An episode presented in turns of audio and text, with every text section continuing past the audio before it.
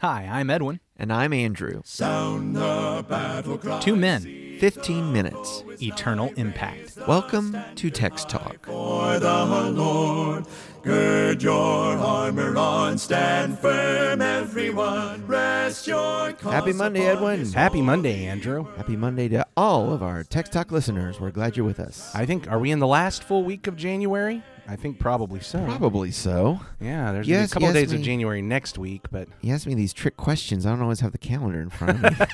I was like, we blitzed through this first month of 2024. I feel like just yesterday we were saying Happy New Year. yeah, yeah, that's exactly and, right. And now we're trying to collect our receipts and such for taxes. oh, it's that season, isn't it? oh man, it's brutal. It's oh, brutal. It's awful. It's awful. But but good news, Yeah. John 20. Yeah, that's right. Good news. Yeah. Particularly after Friday, which was a great study, a lot of good talks in John 19, but A little bit of a downer. it ends with the death and the burial of Jesus, and The that's where the dead. chapter break is. the king is dead. Yeah, absolutely. Well, you know what? How about this week you read the chapter for us, please? All right. And so what you've got your legacy standard there? I sure do. So John chapter 20, why don't you go ahead and just read that whole thing? Now, on the first day of the week, Mary Magdalene came early to the tomb while it was still dark and saw the stone already taken away from the tomb.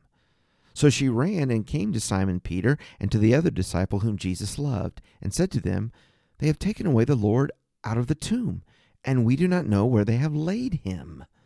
So Peter and the other disciple went forth, and they were going to the tomb, and the two were running together.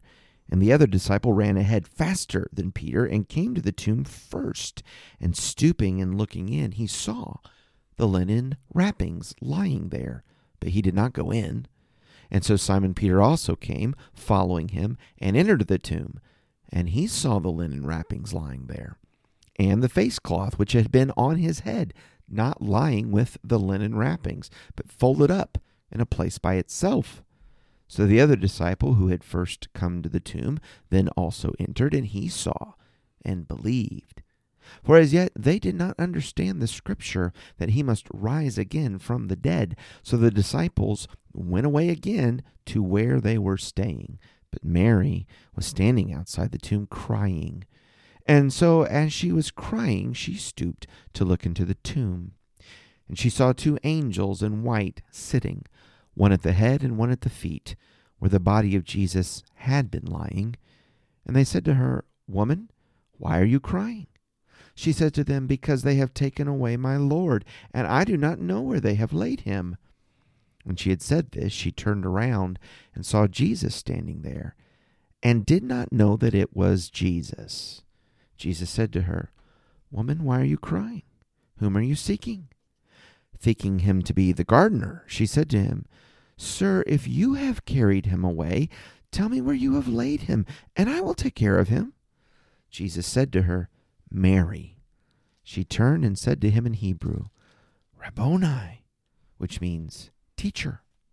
Jesus said to her, Stop clinging to me, for I have not yet ascended to the Father, but go to my brothers and say to them, I ascend to my Father and your Father, and my God and your God.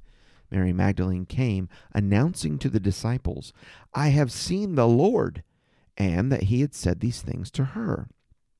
So while it was evening on that day, the first day of the week, and while the doors were uh, shut where the disciples were, for fear of the Jews, Jesus came and stood in their midst, and said to them, Peace be with you. And when he had said this, he showed them both his hands and his side. The disciples then rejoiced when they saw the Lord. So Jesus said to them again, Peace be with you. As the Father has sent me, I also send you. And when he had said this, he breathed on them and said to them, Receive the Holy Spirit. If you forgive the sins of any, their sins have been forgiven them. If you retain the sins of any, they have been retained. But Thomas, one of the twelve, called Didymus, was not with them when Jesus came. So the other disciples were saying to him, We have seen the Lord. But he said to them, Unless I see in his hands the imprint of the nails, and put my finger into the place of the nails, and put my hand into his side, I will not believe. And after eight days, his disciples were again inside, and Thomas with them. Jesus came, the doors having been shut, and stood in their midst, and said, Peace be with you. Then he said to Thomas, Bring your finger here, and see my hands. And bring your hand here, and put it into my side, and do not be unbelieving, but believe. Thomas answered and said to him, My Lord and my God. Jesus said to him, Because you have seen me, have you believed? Blessed are those who do not see and yet believed. Therefore, many other signs Jesus also did in the presence of the disciples, which are not written in this book. But these have been written so that you may believe that Jesus is the Christ, the Son of God, and that believing you may have life in his name. The king is risen. He is here, he is risen. The king is risen indeed. Friday. Or perhaps I should say, he is not here. He is risen. he's not here. He's risen. Yeah, that's exactly it. We've got uh, Mary Magdalene going to the tomb and finding that it is empty and running to the disciples and letting them know, and they're not understanding what's happened until Jesus himself reveals himself and speaks peace to them. And then, of course, there's Thomas, who wasn't there for that first uh, revelation and revealing and so and then a week later he reveals himself to Thomas. And then the whole chapter caps caps off with our author saying this is why I've written this entire book that you may believe. These are the things we're going to be talking about this week but let's just kick off with he is risen. At first, the stone rolled back, this empty tomb, presents its own mystery. yeah Where is Jesus? Where is the body of Jesus? Verse 9 said, For as yet they did not understand the scripture that he must rise again from the dead. yeah let me ask you about that Yeah. well, well maybe you were about to say something I'll let you finish I, yeah, I was. That is, as he is, uh, as John is recounting this, and it's very much this testimony, an eyewitness testimony of our, of our gospel writer. I think he puts himself back to that time, that there was confusion about this, uh, perhaps wonder, but particularly confusion, because clearly this body is gone. And what does he say? Well, Peter went in that tomb first, even though I won the foot race to the tomb. and I go in, but we both saw the same thing. All the body is gone, but all of the grave wrappings, all of the clothing is there, and the wrapping around his head. So it's like, where is this body? What is he wearing? yeah What's going on? right it's very confusing Yeah. Now, here's my question. I, I've just struggled with this. I still don't know that I know the answer. I think my take on it is actually a little bit different than a lot of people. In verse 8, John writes, The other disciple, I think referring to himself, who mm-hmm. had reached the tomb first, also went in, and he saw and believed. Mm-hmm. Now, I've known a lot of people, and I'm not going to be dogmatic about this, and, and if you are, are there as well or disagree with me, or if you agree with me, I don't know. I just, I just want to throw this out. A lot of people say, oh, John believed Jesus was risen from the dead. But I struggle with that because the very next sentence is, For as yet they did not understand the scripture that he must rise from the dead. Mm-hmm. I, I've, I take this belief here is not that he believed Jesus had risen from the dead, but that he believed Mary that the tomb was empty. Oh, That- okay. uh, because I, it's just hard hmm. for me to have him believing in the resurrection, but then saying, "But as yet, we didn't understand the scripture that he must rise from the dead." And then in all of the other accounts, the disciples still don't believe, no matter who tells them, Right. until Jesus shows up. Mm-hmm. So I'm mm-hmm. I'm really struggling. And if John believes, why does he go back to his home instead of staying there with Mary and saying, "Mary, here's what's going on. He is risen from the dead." And you know. So I just really struggle. I, I don't know. What's your take on that? I, I'm just not sure what to do with that. You know, I, I appreciate you making that connection to Mary's account. Um, but first off, you know, it- it's one of the things, I don't know if we'll talk more about this later in the week. Maybe we will. I know we want to talk about Mary for a day. Oh yeah. But the the idea that the first gospel proclaimer, I guess I should say the first herald of an empty tomb, Mm-hmm. is a woman, Mm-hmm. because there is a cultural context, and then we would view it a little differently today. I understand, but in that time particularly, um, maybe they wouldn't be fully convinced to believe the report Yeah. of a woman. Sure. Got to go see for myself. So they go and they see and they believe the tomb is when- empty. okay, the something tomb has is empty. happened, but and and it says and they believed. For as yet they did not understand the scripture that he must rise from the dead. I I think Hmm. it's saying they believed somebody stolen the body. Yeah.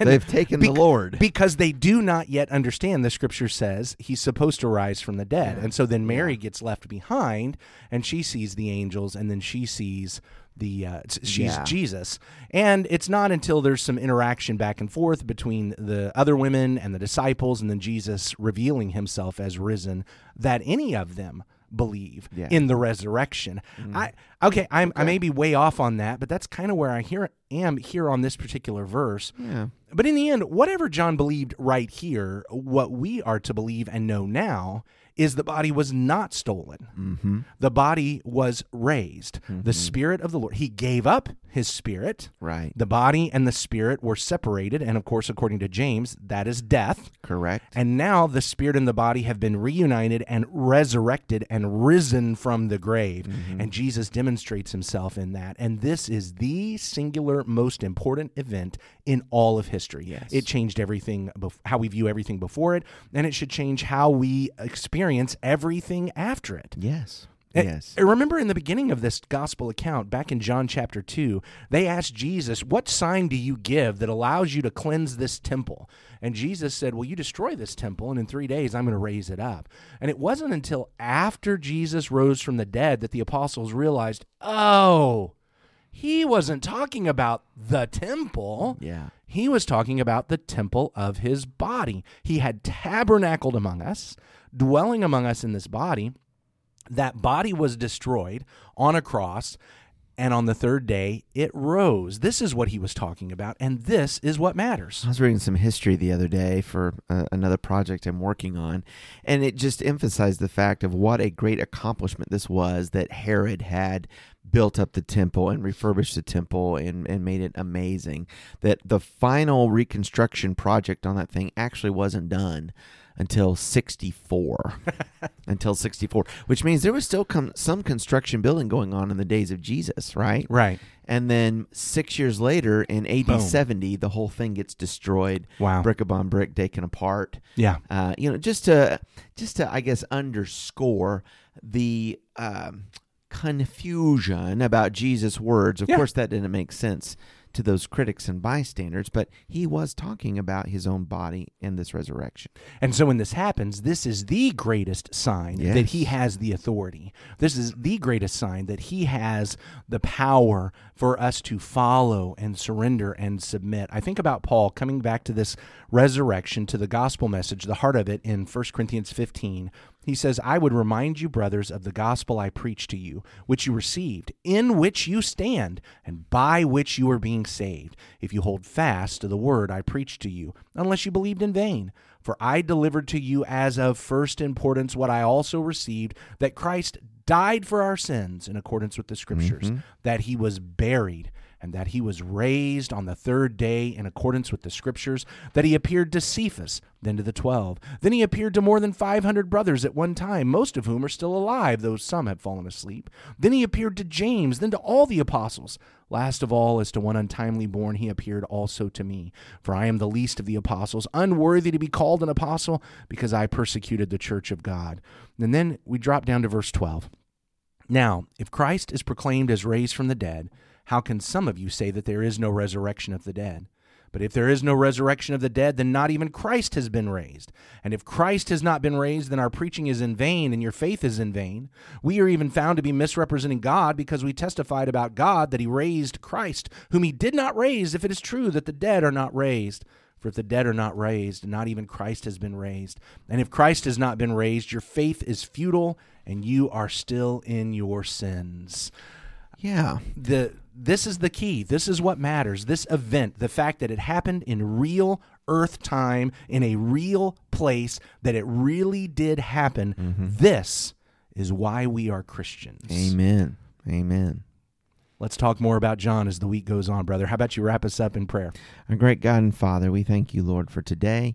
We thank you for the testimony of your word. We thank you for the truth that Jesus Christ died for our sins, was buried, and rose again, and all this according to the scriptures. Father, we have this testimony in the Gospel of John and all these Gospels as those who saw and they, they touched and they experienced and they know and they bear witness. And Father, we believe that testimony and we trust your word that those who have not seen and yet believed are blessed. In Jesus' name, amen. Amen. Thanks for talking about the text with us today. I'm Edwin Crozier, and I'd like to invite you to join the Christians who meet on Livingston Avenue in Lutz, Florida this Sunday for our Bible classes and worship. You can find out more at ChristiansMeetHere.org. Check out our daily written devotional that goes along with today's episode. You can find a link for it in our show notes. Michael Eldridge sang all four parts of our theme song. You can get more from him at acapeldridge.com. Please remember to subscribe, rate, and review Text Talk in your favorite podcast app so others can find it and learn about it more easily. Have a fantastic day. Steady, pass the word along. Onward, forward, shout aloud, Hosanna! Christ is captain of the mighty throne.